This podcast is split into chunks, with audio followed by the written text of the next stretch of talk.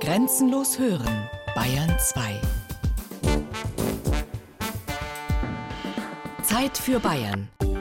Features aus dem ganzen Freistaat. Sonn- und Feiertags kurz nach 12.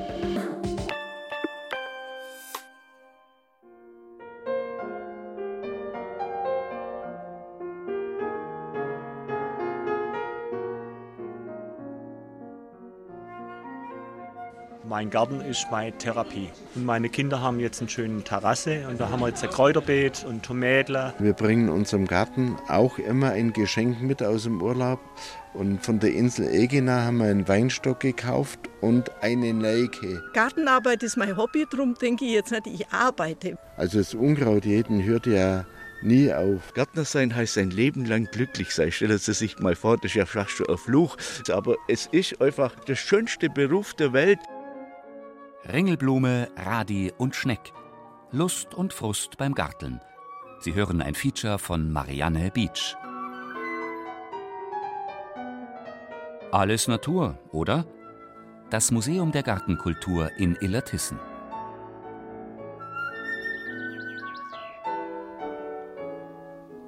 Ein Ginkgobaum, verschiedene Kräuter und ein Versprechen an der Wand. Garten der Unsterblichkeit. Und das ist aber auch mit dem Augenzwinkern gemeint, weil es schon immer die Erwartung der Menschen gab und auch das Versprechen, dass es Pflanzen gibt, die, naja, nicht unbedingt unsterblich machen, aber die halt äh, Gesundheit, äh, Wohlbefinden und langes Leben verheißen. Jetzt gerade in der Neuzeit sind wir dann bei Anti-Aging-Pflanzen angekommen. So, ja. Dieter Geismeier ist Chef einer großen Staudengärtnerei und er hat mit Gleichgesinnten auf der früheren Illertisser Jungviehweide eine frei zugängliche Gartenlandschaft angelegt, mit Museum, Café und verschiedenen Themengärten. Darunter ein Spalierobstgarten, wie früher am Schloss Versailles, nur kleiner. Wir stehen vor dem Garten der Unsterblichkeit, ein uralter Menschheitstraum. Ob der Ginkgo das Versprechen einlösen kann? Das ist eigentlich ein Nadelbaum, obwohl er Blätter hat. So, ja. Also schon ein Urzeitrelikt letzten Endes. Ginkgos gibt es seit rund 300 Millionen Jahren. Den Homo sapiens, den wissenden Menschen, wie wir uns stolz nennen, erst seit etwa 200.000 Jahren. Lange vorher wächst der Ginkgo auch in Mitteleuropa, sogar im Allgäu, gemeinsam mit Krokodilen und Dinoterien, Vorgängern der Elefanten. Der Baum ist ein Überlebenskünstler. Er trotzt jeder Umweltbelastung und überstand sogar die Atombombe von Hiroshima. In der Medizin wird er zur Förderung der Hirndurchblutung verwendet.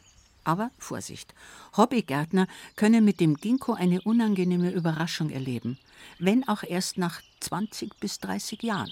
Man muss unbedingt eine männliche Pflanze kaufen, weil weiblicher Ginkgo, der bildet Früchte. Und die Früchte, die stinken unglaublich, wenn sie runterfällt. Und wo mir das erste Mal passiert ist, in einem botanischen Garten, dann habe ich gedacht, ich bin in eine Hundescheiße reingetrappelt und habe so geguckt und dann war nichts. Und dann ist mir das klar, weil das waren die Früchte von Ginkgo. Die Samen sollen essbar und nahrhaft sein, auch wenn uns dabei der Appetit vergeht. Pflanzen wir lieber ein anderes Heilkraut aus dem Garten der Unsterblichkeit, den Isop, eine biblische Pflanze, die sich leider im Hausgarten als durchaus sterblich erweist und oft dahin kümmert. Ich sage dann immer, ihr müsst Zwiesprache mit dem Pflänze halten und sage, du Pflänze, wo möchtest du in meinem Garten wachsen, damit du blühst und gedeihst. Ist ja wie bei Menschen auch, wenn wir so einen Platz im Leben gefunden haben, dann geht es uns gut und dann blühen wir und wenn nicht, dann suchten wir. Ja. Und so ist es bei den Pflanzen auch. Wir nennen das die Standardansprüche der Pflanze und das muss man einfach wissen. Das ist jetzt auch eine Pflanze, eine mediterrane Pflanze, ein Hungerkünstler kann man sagen, die in magerer und karger Boden braucht und der ganze Tag volle Sonne. Und dann funktioniert dieses Erfüllen der Standardansprüche der Pflanze, das ist das Geheimnis des grünen Daumens letzten Endes. Ja. Wir Menschen können nicht alles das machen, was wir meinen. Und bei Pflanzen, da lernen wir Demut. Das gibt's doch nicht. Pfui, ist das eklig. Tiere im Garten. Die Invasion der Winzlinge. Die Invasion kommt ohne Vorwarnung. Vor ein paar Tagen beim letzten Gießen war noch alles in Ordnung im Winterquartier der Terrassenpflanzen. Aber jetzt sind sie in Massen da. Blattläuse am Oleander, Spinnmilben am Hibiskus und klebrige Schildläuse am Lorbeer. Es ist jedes Jahr das Gleiche und überrascht uns stets aufs Neue. Wo kommen sie bloß alle her? Sofort regt sich das schlechte Gewissen. Leiden die Pflanzen unter Stress? Zu trockene Heizungsluft? Zu viel Nässe in der Ruhephase? Nicht nur Mimosen reagieren empfindlich. Die winzigen Eindringlinge scheinen nur auf unsere Fehler zu warten. Oder führen Frühlingsgefühle bei Läusen und Milben zur explosionsartigen Vermehrung. Die Frage ist, was tun? Giftspritze oder Schere? Vernebeln oder zwischen den Fingern zerquetschen? Da wird der liebevollste Gärtner zum gnadenlosen Mörder. Dabei wissen wir aus leidvoller Erfahrung, dass wir den Kampf verlieren werden. Die Guerillatruppen der Winzlinge überleben immer. Ein Biogärtner rät, zwei Wochen Urlaub machen. In der Zeit kümmern sich Marienkäfer und Schlupfwespe um die unerwünschten Gäste. Der Tipp kommt teurer als die Giftspritze, verspricht aber mehr Spaß.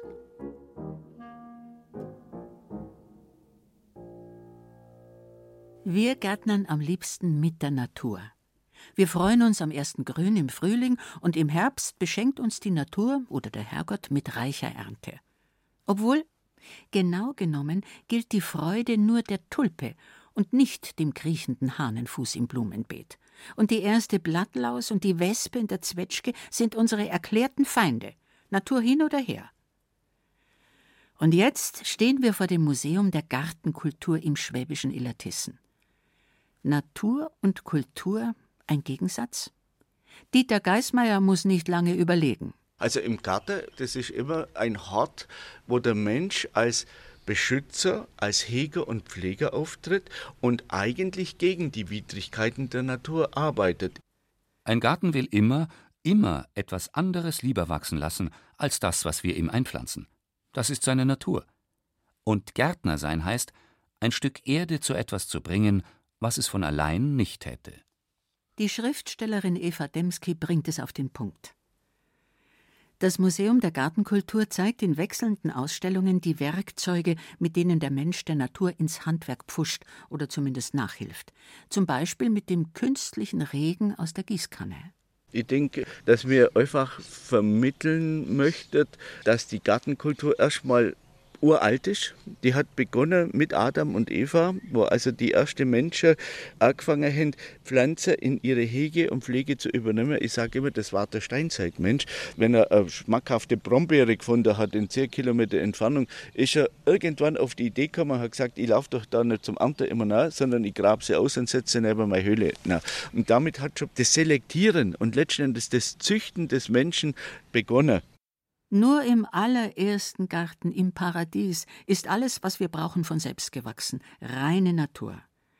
Und so hätten wir das doch gerne. Prächtige Blumen und süße Früchte ohne Mühe.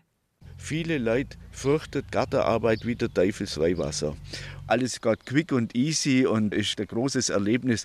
Fest steht, seit wir aus dem Paradies vertrieben worden sind, hat der liebe Gott uns auferlegt, dass wir unsere Freuden im Schweiße unseres Angesichtes verdienen müssen, dann im Garten ist es anders. Wer vormacht den Garten geht, ohne dass man Gartenarbeit verrichtet, der macht den Leuten einfach was vor. Schon das Anlegen eines Gartens ist mühsam. Zuerst muss die Natur zerstört werden. Der Wald wird gerodet, Wildwuchs beseitigt, die Fläche urbar gemacht.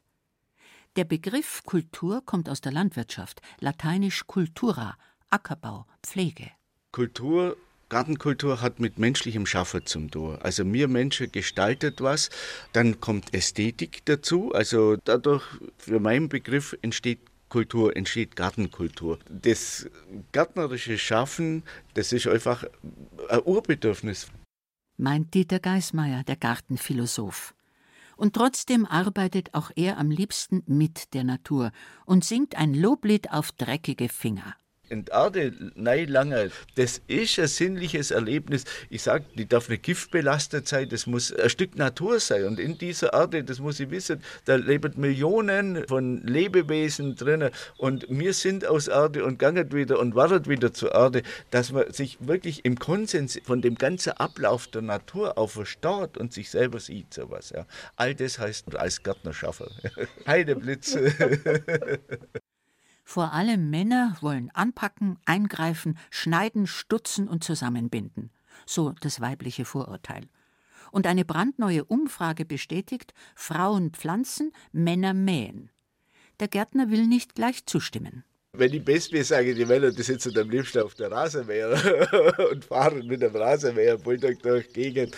Aber es gibt ganz andere Beispiele auch. Aber klar, das ist ein Schaffensdrang auszuleben im Garten, das ist ja was Tolles. Und gerade heute, wo ganz viele Leute einen Büroarbeitsplatz haben, da gezähmt sitzen müssen den ganzen Tag und dann am Abend oder am Wochenende überschäumen von Aktivitäten. Ich denke, da gehört wieder das Wissen dazu. Man müsste die Menschen helfen, sie lenken und sie abhalten von dem, dass sie den Pflanze dann diesen brutalen, wir nennen das Hausmeisterschnitt, also keine Ahnung, es wird alles gekappt in 1,80 Höhe oder sowas, wo man sagt, wie kann man Pflanzen so verstümmeln? Das würden die Menschen nie machen, wenn sie nur Achtung vor den Pflanzen hätten. Gärtnern ist wieder hochaktuell. Vom Schrebergarten bis zum Urban Gardening mitten in der Stadt, von der Kräuterspirale bis zum Bauerngarten an der Vorstadtvilla. Unübersehbar die Flut der Gartenbücher und Zeitschriften, die die Idylle zwischen rosa Rosen und selbstgezimmerter Bank beschwören. Und trotzdem, gärtnerisches Tun und gärtnerisches Wissen klaffen oft weit auseinander. In den Hungerjahren der Kriegs- und Nachkriegszeit war ein Gemüsegarten zur Eigenversorgung noch ein Segen. Seit im Supermarkt gleich am Eingang die appetitliche Obst- und Gemüsetheke lockt, kann man sich die Mühe sparen. So ist in nur zwei Generationen viel Wissen verloren gegangen. Bei Minze fängt es ja schon an. Wer eine Minze in der Kräutergarten pflanzt, der hat keine Ahnung. Ja? Weil Minze haben lange Beine und sind immer einen Schritt weiter, als man denkt. Also das heißt auf Schwäbisch, die wuchert wie der Teufel. Dieter Geismeier will sein Wissen weitergeben. Er will Begeisterung wecken und Liebe und Achtung vor der Pflanze, die dank billigst Angeboten allzu oft zum Wegwerfartikel wird. Früher hat man gesagt, braucht eine Pflanze, also Staude, zehn Jahre, bis sie eigentlich dann bei den Menschen angekommen ist. Heute lässt man sie über Meristem vermehren und kann rein theoretisch im zweiten Jahr schon äh, Hunderttausende davon auf den Markt werfen. Ja. Meristemkultur bedeutet letzten Endes, dass sie aus einer Pflanze eine einzige Zelle entnimmt oder Zellbündel entnimmt und im Reagenzglas dann aus diesem Zellbündel wieder neue Pflanzen machen kann im Labor, sowas. Das beste Beispiel, Orchidee, also so Zimmerorchidee, das waren vor 20 Jahren noch Juwelen, die teuer waren und äh, die, die auch rar waren. Und heute wird der Markt geflutet mit Meristem vermehrten Orchideen, die sind nichts mehr wert, so quasi. Und so bewegt sich der traditionelle Gärtner nicht nur im Spannungsfeld zwischen Natur und Kultur, er muss sich auch am Markt behaupten.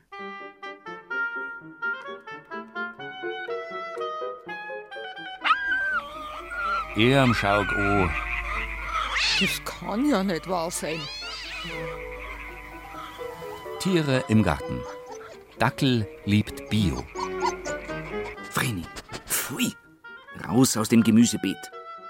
Normalerweise respektiert die Dackeldame das verbotene Terrain. Gelbe Rüben mag sie nur gekocht. Also, was sucht sie da bloß? Natürlich, Hornspäne. Gestern frisch gestreut. Tipp von der Nachbarin, bei der alles extra gut gedeiht. Aber für den Hund sind Hornspäne wohl delikat wie frisch geschredderte Knochen. Unser Rauhaardackel liebt Biogärten, auch als ideales Jagdrevier. Es gibt Mäuse, Igel, Frösche, Kröten und im Teich Bergmolche. Dazu seit neuestem einen Maulwurf. Nachbars Katze kommt zu Besuch und Amseln und Spatzen singen oder schimpfen unfairerweise von oben. Dafür ist der Dackel ein Meister im Graben. Vreni hilft, wenn Herrchen zum Spaten greift, und dann fliegen Erdbrocken, Grasbüschel und Wurzeln in weitem Bogen. Zumindest solange dem Boden ein Hauch von Mäuseduft entsteigt. Sonst fragt sich der Hund, wo Herrchen mal wieder seine Nase hat und setzt die Grabung zwei Meter weiter fort, wo es besser riecht. Was hat sie denn jetzt schon wieder? Das gibt's nicht.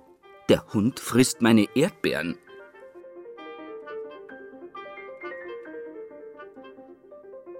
Eine Ahnung vom Paradies. Der Klostergarten. Es regnet beim Besuch der Zisterzienserinnenabtei Oberschönenfeld. Äbtissin Gertrud Pesch wartet im Besprechungszimmer. Der Blick aus dem Fenster zeigt einen großen Garten. In rechteckigen Beeten wachsen Lauch und Salat, daneben hohe blühende Stauden und prächtige Rosen. Der Blick ist erlaubt, das Betreten ist den Schwestern vorbehalten. Der Garten liegt hinter hohen Mauern in der Klausur. Diese Mönche und auch diese Nonnen in den Klöstern waren ja meistens auf diesen ganzen Ort konzentriert und sind nicht rausgekommen. Und das war die Möglichkeit, außer die Feldarbeit, wo sie sich aufhalten können. Und somit hat der Garten auch einen Erholungseffekt, auch einen einen meditativen Effekt. Man kann sich dorthin zurückziehen, an den Teich setzen, man kann lesen. Und es tut auch mal gut nach einem anstrengenden Tag, abends noch etwas in der Kühle durch den Garten zu gehen, den Rosenkranz zu beten. Zu den Schweigezeiten wird dort auch das Schweigen gehalten. Und somit, wenn man dann Mitschwestern begegnet, ist das keine Störung, das weiß jede von uns. Ursprünglich ist der Kreuzgang der Ort der Ruhe und Kontemplation. Im Mittelalter wird dieser abgeschlossene Bereich auch Paradies genannt. Der Begriff kommt aus dem Persischen und bezeichnet die prächtigen Gärten der persischen Herrscher. Im Christentum steht das Paradies, der Garten Eden, am Beginn der Menschheits- und Gartengeschichte. Der Hortus conclusus, der umschlossene, geschützte Garten, der auch ein Locus amönus war, ein Ort des Wohlbefindens, gilt im Mittelalter als irdisches Paradies. Ein Gedanke, den Äbtissin Gertrud Pesch gut nachvollziehen kann. Also wenn ich so durch unseren Garten gehe, so morgens in aller Frühe oder abends und das mit Zeit, es kommt mir manchmal wirklich auch wie ein Paradies vor. Wir liegen hier sehr abgelegen, unser Kloster, es ist hier sehr viel Stille, viel Ruhe. Dann das viele Vogelzwitscher, dann haben wir einen wunderschönen Biotop und es geht alles in einer Harmonie über das ist immer eine kleine Kunde von dem ehemaligen Paradiesgarten, wo alles begonnen hat.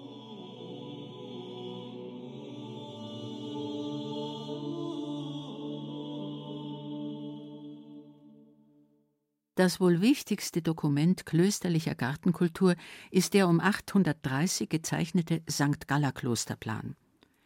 Diese Idealanlage eines Benediktinerklosters sieht vier Gärten vor – Kreuzgang, Gemüsegarten, Obstgarten und Heilkräutergarten. Der Kreuzgang mit Kreuzgarten ist schlicht gestaltet, der Blick soll sich nach innen richten. Der Gemüse- und Blumengarten liefert auch den Altarschmuck, die Rose, das Zeichen der irdischen und der himmlischen Liebe und Symbol der Jungfrau Maria. In Oberschönenfeld zeigt ein Foto die Schwestern mit Katze in lockerer Runde im Grünen aufmerksam, freundlich, lachend. Unsere ähm, gemeinsame Erholungszeit verbringen wir im Sommer meistens, wenn das Wetter zulässt, draußen im Garten. Und das verbinden wir aber auch manchmal damit, dass wir Gemüse einputzen. Erstens kann man sich nett noch dabei unterhalten. Es fördert die Gemeinschaft und wenn viele Hände mithelfen, gibt es ein schnelles Ende.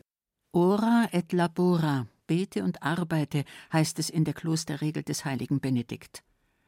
Gottes Lob und Handarbeit, ob Gemüseputzen oder Salatpflanzen, sind für die Ordensfrauen kein Gegensatz. Beides ergänzt sich und beides ist nicht voneinander zu trennen. Das Beten steht nicht isoliert, das Arbeiten steht nicht isoliert. Beides befruchtet sich und die Arbeit soll von diesem Gebet, von diesem Segen bereichert sein. Und im Gebet wird uns auch immer das Ziel gewesen.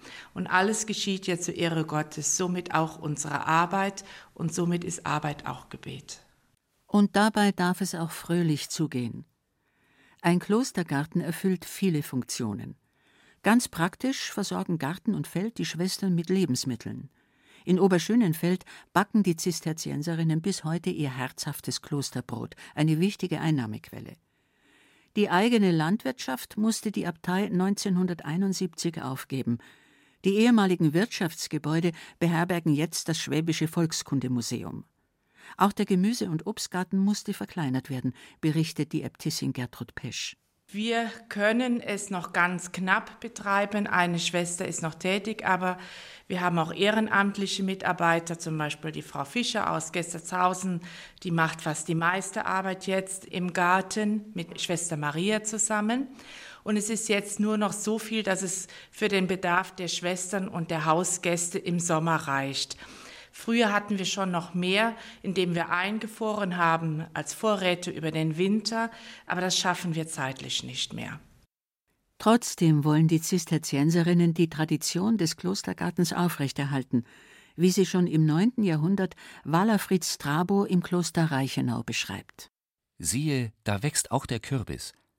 Aus winzigen Samen zur Höhe reckt er sich, streut mit den Schilden der Blätter riesige Schatten und entsendet mit üppigen Zweigen haltende Ranken. Also wir haben Kürbis, Bohnen, Fenchel, Zucchini, Tomaten, sehr viel Salat und Lauchgemüse. Ansonsten haben wir über 120 Obstbäume in unserem Garten, überwiegend Äpfel, Zwetschgen und Birnen, zum Teil auch Spalierobst und diese Äpfel werden zum Teil eingelagert und ein Teil wird zu einem Apfelsaft, wird er verarbeitet, auch zu Apfelkompott, Apfelkuchen, so wie man es braucht. Früher diente der Obstgarten oft auch als Klosterfriedhof. Nach der Winterstarre sahen die Mönche in der Obstblüte mit ihrer verschwenderischen Fülle eine Verheißung der Auferstehung. In Oberschönenfeld sind Friedhof und Obstgarten getrennt. Die Äbtissin ist nicht sicher, ob noch alte Zisterzienseräpfel an den Bäumen hängen, wie der zimtartig gewürzte Edel-Borsdorfer oder die graue französische Renette, ein Lederapfel. Zur Zeit der Klostergründungen hatten Mönche Reiser aus Frankreich mitgebracht und bei uns angesiedelt. Schon vor mehr als tausend Jahren kannten sie die Kunst des Veredelns und andere Gartentechniken. Ungesäumt greife ich an mit dem Karst, dem Zahn des Saturnus, ruhende Schollen breche das leblos starrende Erdreich auf und zerreiße die Schlingen der regellos wuchernden Nesseln. Und ich vernichte die Gänge, bewohnt von dem lichtscheuen Maulwurf, Regenwürmer dabei ans Licht des Tages befördernd. Allerwärts wird dann die Erde mit krummer Hacke zerkleinert, Nährstoff des kräftigen Mistes darauf gestreut in den Boden. Walafrid Strabo, bis 849 Abt im Kloster Reichenau, ist ein begeisterter Gärtner. Obst und Gemüse gedeihen gut im milden Bodenseeklima. Strabo gibt nicht nur wie damals üblich antike Texte wieder, sondern schildert auch eigene Beobachtungen. Und er beschreibt die Heilkraft von Salbei, Minze und Fenchel. Und sein Same, mit Milch einer Ziege getrunken, lockere, so sagt man, die Blähung des Magens und fördere lösend alsbald den zaudernden Gang der lange verstopften Verdauung. Wir haben dazu auch noch einen kleinen Kräutergarten. Das sind Kräuter zum Würzen und dann aber auch Kräuter für Tees. Und Schwester Hedwig stellt auch eine Salbe her und von daher kann sie auch einige Kräuter dafür benutzen. Lernet die Eigenschaften der Kräuter und die Mischungen der Arzneien kennen. Empfiehlt der Mönch Cassiodor schon im 6. Jahrhundert seinen Brüdern. Damals kann kaum jemand lesen oder gar Griechisch und Latein. Gelehrte Mönche schreiben die Werke der Antike ab. Der griechische Arzt Dioskurides, der Römer Plinius und andere Autoren liefern die Grundlagen für die mittelalterliche Klosterheilkunde und damit für die abendländische Medizin. Klosterheilkundige wie Strabo, Hildegard von Bingen oder der in Lauingen geborene Albertus Magnus sind in ihrem Jahrhundert auf dem Stand der Wissenschaft. Heute zeigt sich, es steckt viel Erfahrung in den alten Lehren, aber auch viel Irrtum. In Oberschönenfeld wächst der Muscatella-Salbei wie im St. Galler Klosterplan. Dazu Ringelblumen, Zitronenmelisse und Fingerhut. Weil der Klostergarten in der Klausur liegt, gibt es einen kleinen öffentlichen Kräuter- und Obstgarten mit Birnenspalier an der ehemaligen Klostermauer. Die Anlage mit Eisenzaun, Rosenbogen und Brunnen erinnert an den heute so beliebten Bauerngarten. Kein Wunder. Mönche und Pfarrer waren die Lehrmeister der Landbevölkerung.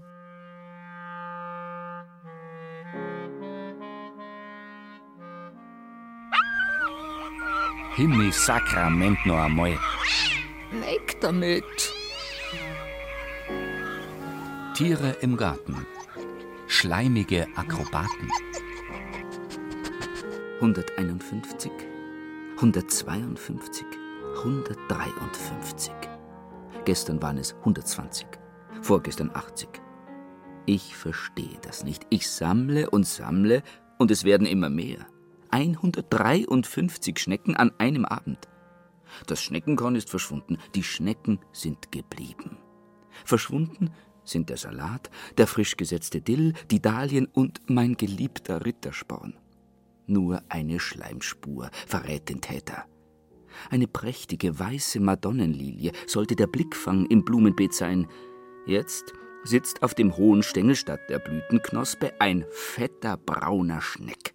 Im Schneckentempo hat er mit akrobatischem Geschick den fast meterhohen, schwankenden dünnen Stiel erklommen und in schwindelnder Höhe ganze Arbeit geleistet. Von der Knospe ist nichts übrig. Ein schwindelfreier Feinschmecker. Sinfonie der Farben und Düfte. Überraschungen im Bauerngarten. Bauernhaus, dazu gehört der Bauerngarten. Ja. Aber natürlich nicht der klassische Bauerngarten, weil das Gemüse haben wir ja hinten. Was auch nicht stimmt bei mir, ist, dass er eigentlich nach Farben ausgesucht ist und das gehört ja auch nicht zum deutschen Bauerngarten. Das nennt man ja eigentlich mehr einen Cottagegarten. Erklärt Johanna Müller und führt mitten hinein in eine Sinfonie von Blau, Rosa und Purpurtönen. Ich habe immer ein bisschen kühle Töne, halt blau. Und ich finde es besonders schön, weil da eigentlich das Morgenlicht ist und das Morgenlicht halt die kalten Farben steigert. Der ungewöhnliche Bauerngarten ist nach Farben komponiert. Johanna und Dr. Werner Müller haben vor mehr als 30 Jahren im Unterallgäuer Höllberg ein altes Bauernhaus mit umfangreichem Grund erworben. Damals war vor dem Haus die Traktorzufahrt zur Scheune. Die Gärten sind allmählich gewachsen. Gemüse und Kräuter sind in Hochbeete ausgelagert, der Bauerngarten gehört den Blumen. Es ist folgendermaßen, dass es Bauerngartenpflanzen sind, aber nicht die alten Sorten. Zum Beispiel Flochse, Ritterspan, Iris, aber auch immer in Blautönen, in einem Rosa, das zum Blau hin tintiert hat, viel Weiß. Was habe ich sonst noch? Astrantia, uralte Bauerngartenpflanze, ein bisschen vergessen in letzter Zeit, jetzt wieder sehr im Kommen und sehr modern. Und das ist jetzt die Roma, das ist das Altrosa. Die Astrantia, die Sterndolde und die Knauzie, die Waldwitwenblume, wachsen bei uns auch wild. Aber in ungewohnten Farbtönen werden sie zu aparten Kostbarkeiten. Die tiefrote Knauzie pflegt traute Zweisamkeit mit einer Rose, so wie es eine Gartenzeitschrift beschrieben hat. Die Knauzie tanzt über der Charles de Mille. Ja, aber du hast ja diesen Tanz dann, diesen Tanz genau nochmal. Ja, gell? sag ich ja, das ja? war das Lustige. Ja? Das war vor 15 Jahren und heuer ist mir das erste ja, Mal gelungen, also die Kombination. Ja. Sie tanzt doch auch drüber, oder? Ja. ja. ja. Auf Hochglanzfotos und im Gartenmarktprospekt harmonieren die Pflanzen ganz wunderbar. Im eigenen Garten will sich das schöne Bild oft nicht einstellen, weil Boden oder Wetter nicht stimmen oder weil wir zu ungeduldig sind. Eine Rose braucht Zeit und Platz, bis sie sich zu einem prächtigen Busch entwickelt. Von denen Alba-Rosen duftet eine gut und eine stinkt und die Königin von Dänemark hat einen leichten Duft. Oder ist es die Celeste? Sollen wir mal vorgehen? Natürlich stecken wir die Nase in die Rosen. Johanna und Werner Müller genießen ihren Garten mit allen Sinnen.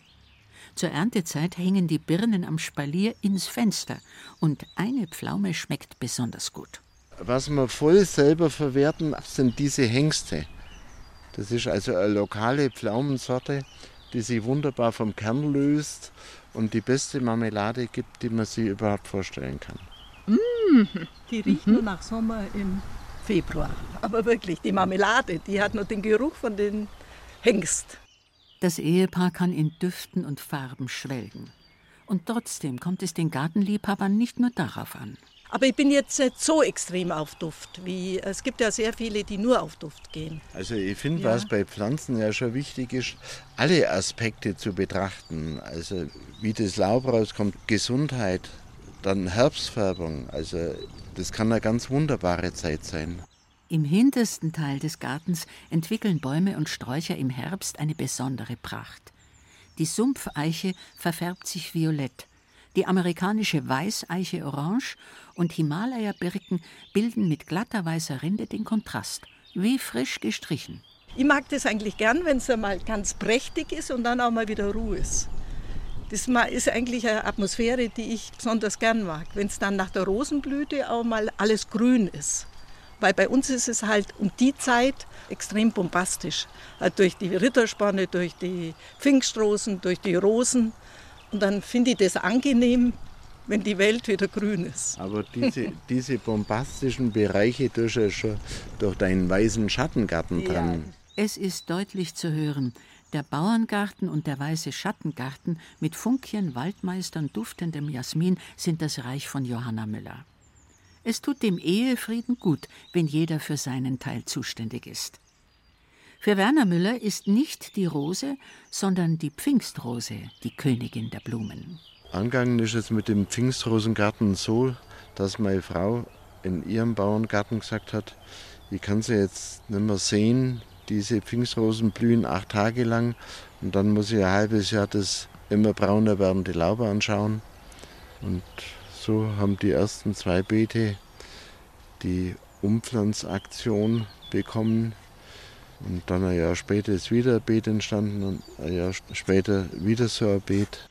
Der Zahnarzt im Ruhestand und seine Frau schätzen ihre Privatheit. Aber um Pfingsten wird der Garten zur Pilgerstätte für Kenner, die Raritäten sehen wollen. Ja, also ein Ziel von mir ist es, die Goldmedaillenträger der amerikanischen Pfingstrosengesellschaft zu sammeln. Wenn jemand einfach schon mal eine Vorauswahl an Qualität und Schönheit getroffen hat, dann kann man sich ja auch danach richten. Und nachdem dieser Preis schon seit 1920 vergeben wird, ist es schwierig, gerade aus den älteren Jahrgängen noch äh, Pflanzen zu bekommen. Aber 70 Prozent dieser Goldmedaillenträger habe ich. Und da stehen sie, dicht an dicht, in Rot, Rosa und Weiß, mit einfacher Blüte oder üppig gefüllt. Dazwischen als Kontrast blauer Rittersporn und Zierlauch mit großen filigranen Blütenkugeln.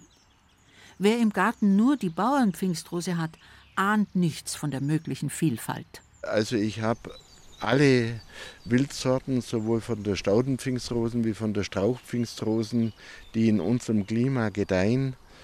Und die liebe ich sehr. Aber wenn man ein Sammelgebiet hat, dann möchte man natürlich aus allen Bereichen was zeigen. Wildsorten und die Kreuzung zwischen Wildsorten, Edelpfingstrosen und Edelpfingstrosen. Also von der Pfingstrosen habe ich alles. Gartenfreunde können sich hier kaum satt sehen. Auf dem Höllberg ist ein Paradies entstanden.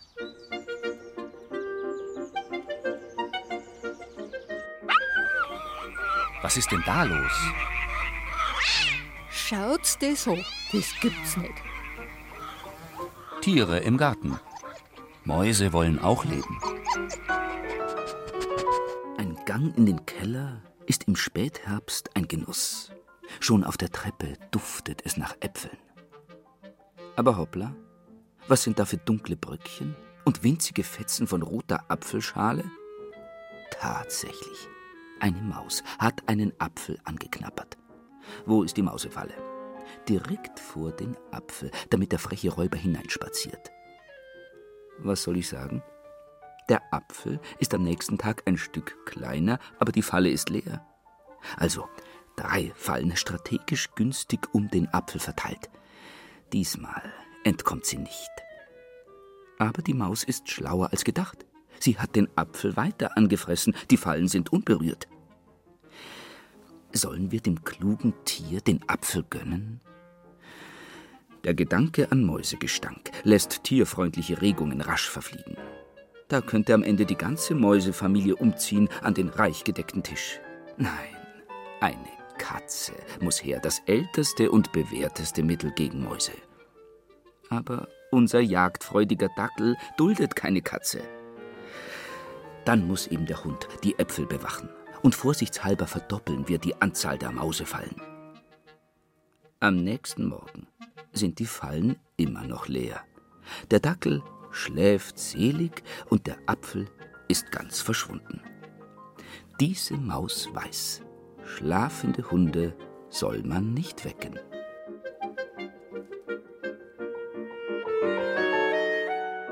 Thai-Basilikum oder Schnittlauch, Fremde im heimischen Garten.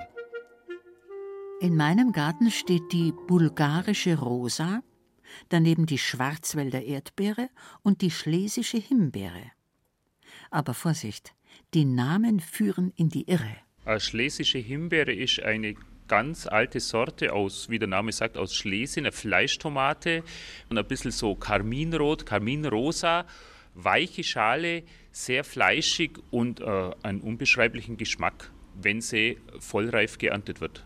Auch das grüne Zebra und das orange Ochsenherz gedeihen in der Gärtnerei von Christian Herb in Kempten.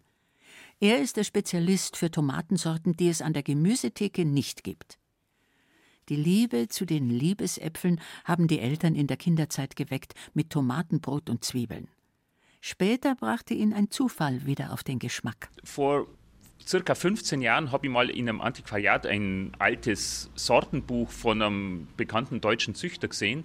Und in diesem Buch waren dann plötzlich Sorten drin, die grün waren, die schwarz waren, die rosa waren, die weiß waren, die ganz klein waren. Wenn man jetzt an eine Johannisbeertomate denkt mit zwei Gramm, diese riesen Fleischtomaten mit 1,3 Kilo und diese Bandbreite hat mich so fasziniert, dass ich einfach angefangen habe zum Suchen, wo kriegt man sowas noch und habe dann zum Sammeln einfach angefangen. Damals gab es normale, runde Tomaten, dicke Fleischtomaten und Tomaten aus der Dose für Spaghetti Bolognese. Also einmal war das so, dass in Frankreich ein alter Sortensammler ein großes Sortiment hatte und das andere war, die Russlanddeutschen haben ihre eigenen Sorten mitgebracht und die waren vor allem vom Geschmack her sehr interessant und die bringen die mir auch heute noch, dass sie sagen, schauen mal her, äh, das ist eine Sorte, die haben wir schon seit Generationen in unserer Familie, äh, das wäre doch was für die. Nimm es einfach mal, vermehr's und probier's. Neues auszuprobieren findet der Kemptner Gärtner ausgesprochen spannend. Fast 250 Tomatensorten hat er bisher gesammelt und rund 800 verschiedene Kräuter. Weil der Christian hat, hat jedes Jahr äh, immer wieder neue Sachen da. Die haben das immer sehr spannend durch die. Also ich habe hab da oft einmal zittrige Knie, wenn ich da durchgehe, weil das ist wirklich ein unglaubliches Paradies da am Kempter. Man findet immer wieder was Neues und er ist schon ein Fuchs, der auf, auf der ganzen Welt unterwegs ist und immer wieder was Neues daherbringt. Der Bärenwirt aus Zell im Ostallgäu ist Stammkunde. Der Koch schwört auf Kräuter. Das Grün in der Küche ist für ihn keine Modewelle. No, also ich glaube, dass äh, die Menschheit schon vor zigtausend Jahren mit Kräutern gekocht hat, weil die haben ja nichts anderes gehabt. Also, da gab es ja keine Apotheke, nur die Apotheke Gottes. Und das ist eigentlich sehr sinnvoll, das heutzutage in einer guten Küche mit einzubringen. Also man kann sich auch wirklich gesund fressen. Die letzte Grippe, Schorsch Kössel muss überlegen, das war wohl vor zwölf Jahren. Dabei kann die Arbeit im Burghotel mit Ausflugswirtschaft ganz schön stressig sein. Der Wirt und Koch ist überzeugt, die Kräuter halten ihn gesund. Dabei probiert der Allgäuer gern auch Exotisches. Also ich bin noch komplett schmerzfrei. Ich habe jetzt auf Mallorca habe ich 30 Rosmarinsorten gefunden. Gell? Und deswegen weltweit, wir haben also in meinem Garten wachsen mindestens 50 asiatische äh, Kräuter. Und das ist eine hochspannende Geschichte, mit diesen Sachen zu arbeiten, gell? Und vor allem, was dabei rauskommt. Das ist manchmal da kriegst du ein bisschen Händebrupfer, also Gänsehaut, gell? Kann gut oder auch schlecht sein und das, das, was nicht so gut funktioniert, das haben wir wieder raus. Aber im Großen und Ganzen ist das wirklich sehr spannend. Das findet auch Gärtner Christian Herb. Da steht der Hirschhornwegerich, der in der Schweiz als Salat gegessen wird. Daneben ein peruanischer Sauerklee, ein japanischer Wasserpfeffer und sogar eine tibetanische Tempelblume. Ja, die habe ich auch irgendwo mal gefunden, wahrscheinlich auf dem Markt. Tibet klingt natürlich sehr gut. Was mich noch weiter fasziniert hat, die Beeren dieses Strauches, ist ein Strauch, schmecken nach Karamell, also für die Ganaschen äh, sehr interessant, vor allem für Kinder. Natürliches Karamell, nicht mit Zucker gemacht sozusagen. Die Karamellbeere aus dem Himalaya wächst auch im rauen Allgäu. Der experimentierfreudige Gärtner hat es ausprobiert. Schließlich will er seine Kunden richtig beraten. Heimisch oder exotisch, das ist für ihn keine Frage. Ja, das wird immer ein bisschen vergessen, dass eigentlich ein Großteil unserer heutigen in Anführungszeichen einheimischen Kräutern auch nicht von uns stammt. Der Rosmarin ist ein Mittelwehrgewächs, der Liebstöckel kommt aus Persien, die Zwiebel aus Vorderasien, auch der Knoblauch. Da sieht man schon, die letzten 2000 Jahre sind diese Kräuter bei uns eingewandert und deswegen denke ich mir, dürfen wir in unserer heutigen Zeit, wo man dann nach Thailand in Urlaub fährt, auch mal ein Thai-Basilikum haben oder man fährt nach Südamerika und hat vielleicht einen Koriander dabei. Das sehe ich nicht so eng, weil das sozusagen die letzten Tausende von Jahren schon passiert ist. Aber kämpfen wir nicht gerade gegen gefährliche Neophyten, grüne Einwanderer, die aus den Gärten ausgerissen sind und die heimische Flora bedrängen, wie das indische Springkraut, die allergieauslösende Ambrosia oder die imposante Herkulesstaude? Bilder zeigen Kampftrupps in Ganzkörperschutzanzügen, weil sich die übermannshohe Pflanze beim Umhauen wehrt. Wenn die Haut mit der Herkulesstaude und mit Sonnenlicht in Berührung kommt, können schlecht heilende Wunden entstehen. Aber nur ein Bruchteil der weltweit gehandelten Pflanzen könnte gefährlich werden, beruhigt der Gärtner. Die meisten sind bei uns nicht winterhart und wir leben längst mit gefährlichen Giftpflanzen in Natur und Garten, wie Eisenhut und Eibe, Fingerhut und Goldregen, Oleander, Stechpalme und Thuja. Die Thuja, der Lebensbaum, ist auch so ein Streitfall, wenn es um heimisch oder fremd geht. Fremdländische Gehölze wie Essigbaum, Scheinzypresse, Lebensbaum und japanischer Schneeball werden von heimischen Tieren kaum als Rückzugsort oder Nahrungsquelle angenommen mahnt ein Ratgeber für den Naturgarten. Also doch ein gewichtiges Argument gegen die Exotik. Wenn rund um die Umwelt zerstört wird, wollen wir wenigstens im heimischen Garten gesunde Lebensräume schaffen, oder? Verzichten wir auf tibetanische Tempelblume und chinesischen Ginkgo? Aber der war doch auch schon mal bei uns heimisch, und im Zuge des Klimawandels können wir fremde Gewächse womöglich gut brauchen. Der Garten sollte kein Platz für ideologische Richtungskämpfe sein. Den Absolutheitsanspruch hatten wir schon einmal. Wir verzichten auf zusammengestoppelte Weltgärten. Denn um der Volksseele willen haben wir eindeutig deutsche Gärten zu gestalten. So heißt es 1936. Entartete Gartenkunst ist verpönt. In den blut- und bodenverbundenen deutschen Gärten des Dritten Reichs wird Gemüse angebaut und Gymnastik gemacht. Exotik im Garten, pfui. Das Schwelgen in Duft und Farbe, überflüssig. Der Garten als Spielwiese der Kreativität, unerwünscht. Die Haltung wirkt nach. Was Hänschen damals nicht lernen durfte, konnte Hans nicht an Kinder und Enkel weitergeben. Wo der Engländer mit dem Herzen gärtnert und spielerisch mit seinen Pflanzen umgeht, da arbeitet der Deutsche. Wenn wir arbeiten, dann tun wir das mit aller Kraft. Im Garten zudem sehr rational, oft mit dem Lehrbuch unter dem Arm. Stellt Gabriella Pape noch 2010 fest.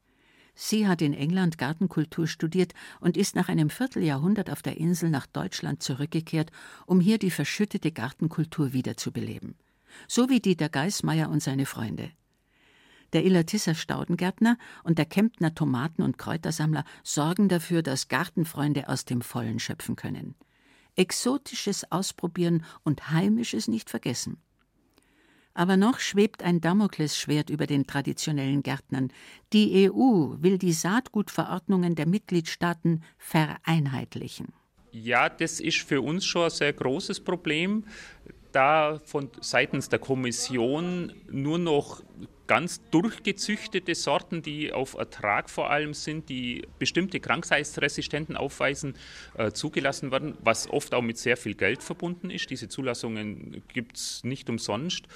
Und es wäre für viele alte Sorten das aus, weil die ja mengenmäßig nicht so ins Gewicht fallen. Wenn man jetzt von uns ausgeht, wir haben Sorten, wo man vielleicht pro Jahr 1000 Stück anbauen. Wir haben aber auch Sorten, wo wir vielleicht bloß 10 bis 20 Stück im Jahr anbauen. Die hat noch nicht diese Aufmerksamkeit, wo sie vielleicht verdient. Aber ich persönlich, wenn ich einen persönlichen Bezug zu der Sorte habe, dann will ich die trotzdem anbauen. Die Verordnung will Verbraucher vor ungeprüften Sorten schützen und spielt tatsächlich den wenigen Konzernen in die Hand, die weltweit den Samenhandel bestimmen. Bauern, Klein- und Hobbygärtner sind dagegen Sturm gelaufen, mit Erfolg. Im März 2014 ist der erste Entwurf im EU-Parlament überraschend deutlich gescheitert. Aber die Sache ist noch nicht ganz vom Tisch.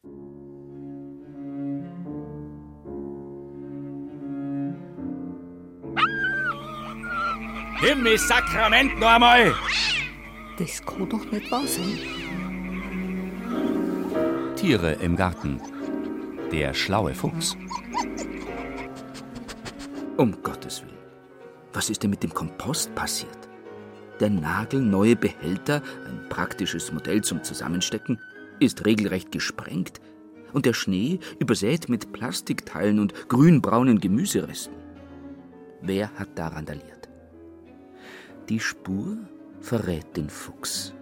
Nein, wir haben keine abgenagten Hühnerbeine in den Kompost geworfen. Ist der Fuchs ein Vegetarier? Da regt sich doch fast Mitleid mit dem rotbraunen Hungerleider. Jedenfalls muss ein neuer Komposter her. Ein robustes, rundes Modell mit möglichst festsitzendem Deckel. Hier zieht der Fuchs den kürzeren. Dachten wir. Zwei Nächte später liegt der Deckel im Schnee und der Kompost ist wieder durchwühlt. Na warte, Bürschchen. Ein Draht mit laut scheppernden Blechbüchsen wird dich das Fürchten lehren. Ja, aber nur wenige Tage. Auch ein Bewegungsmelder vertreibt den hartnäckigen Räuber nur vorübergehend. Erst Vreni, der jagderprobte, furchtlose Dackel, sorgt endlich für Ruhe am Kompost.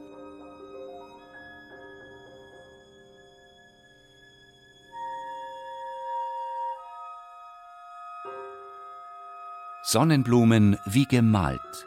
Der Künstlergarten. Knallroter Klatschmohn leuchtet neben tiefblauem Rittersporn.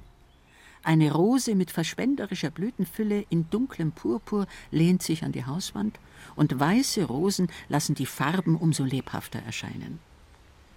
Es sind die kraftvollen Töne, die sich in den Bildern von Gabriele Münter und Wassili Kandinsky finden, als die beiden Künstler das 1909 erworbene Sommerhaus in Murnau bewohnen. Die Blumen haben die Farben der Bilder beeinflusst, so unser Eindruck. Aber er täuscht. Wassili Kandinsky hat zwar das Gartenrondell entworfen und eigenhändig angelegt, aber nicht als Blumengarten, erklärt die Kunsthistorikerin Isabel Jansen. Also ursprünglich war das ein bäuerlicher Nutzgarten. So zum Beispiel gab es im Beet Nummer 8 Spinat und Möhren, in einem anderen Beet gab es Erdbeeren, also die Erdbeeren waren auch sehr wichtig für die beiden. Also das zeigt, dass sie die Arbeit im Garten wirklich sehr ernsthaft auch genommen haben. Also vor allem Kandinsky. In einem Brief zeichnet er sogar eine dicke Erdbeere. Also es hat ihn wirklich so gefreut. Dazwischen blühten Astern, Zinien und Levkojen und in der Mitte leuchtend gelbe Sonnenblumen. Aber weit mehr Platz beanspruchten die Gemüse. Allein fünf verschiedene Bohnen, von der Feuerbohne bis zur Saubohne, zeigt der Gartenplan von 1911, in dem Gabriele Münter alle Pflanzen exakt auflistet. Vieles ist in Bauerngärten der Umgebung abgeschaut. Dort dient das Gemüse der Versorgung der Familie. Für die Künstler war das nicht notwendig. Notwendigkeit war es nicht, nein. Das war Spaß. Also Kandinsky und Münter haben auch quasi Buch geführt über den Garten. Es gibt wirklich ein kleines Heft, wo beide immer äh, aufgeschrieben haben, was und wann sie gesät haben und wann sie geerntet haben. 8.7. Geerntet zwei schwarze Johannisbeeren, 150 Gramm rote Johannisbeeren. 11.7. 250 Gramm Erdbeeren, 50 Gramm Kirschen. Haben die Künstler wirklich jede Handvoll abgewogen? Da sind offensichtlich stolze Gärtner am Werk. Keine Beere ist gestohlen worden. Gemüse, Petersilie verschwunden. Radieschen wachsen gut.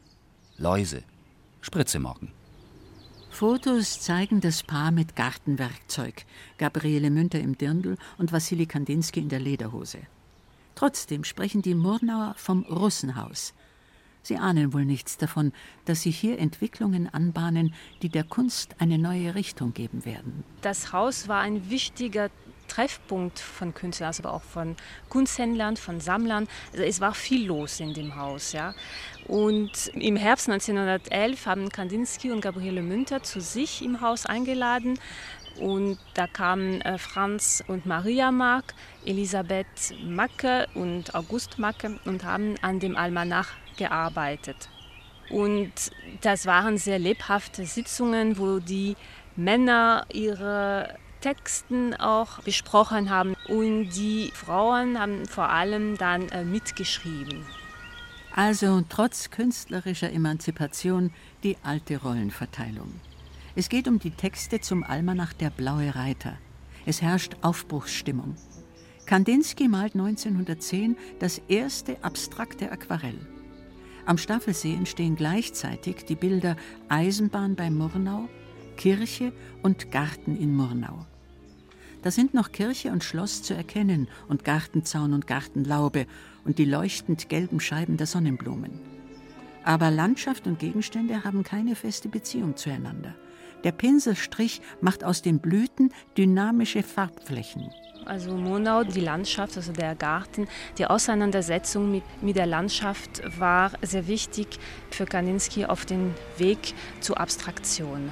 Man, man, sieht wirklich in seinen Gemälden, wie die Farben nicht nur stärker werden, aber sich verselbstständigen und sich befreien von den Linien um wirklich äh, keine genaue Formen mehr zu bilden, sondern mehr Atmosphären oder Stimmungen. Für Kandinsky ist der Garten beides. Er bietet Motive und künstlerische Inspiration und zugleich Bodenhaftung und Ablenkung vom Ringen um neue Ausdrucksformen. Die kleine Münter, wie Marx sie nennt, ist eine eigenständige Gefährtin in Zeiten des künstlerischen Umbruchs. Was ich immer auch fasziniert finde, ist, dass sie sich immer treu geblieben ist. Also sie lebte an der Seite eines, einer sehr starken Persönlichkeit. Und sie hat trotzdem immer gewusst, wie ihr Weg, ihr künstlerischer Weg sein sollte. Das finde ich schon ein Zeichen von großer Stärke. Meint Isabel Jansen, Kunsthistorikerin und Kuratorin der Gabriele Münter und Johannes Eichner Stiftung. Der Erste Weltkrieg bedeutet das abrupte Ende für den Blauen Reiter und für die Beziehung des Künstlerpaares. Kandinsky muss Deutschland verlassen und heiratet in Russland. Gabriele Münter lebt ab 1931 wieder in Murnau und malt Blumenstillleben und ihren neuen Lebensgefährten, den Kunsthistoriker und Philosophen Johannes Eichner, bei der Gartenarbeit. Münter Haus und Garten präsentieren sich heute wie vor dem Ersten Weltkrieg. Nur auf Erdbeeren und Erbsen müssen die Besucher verzichten.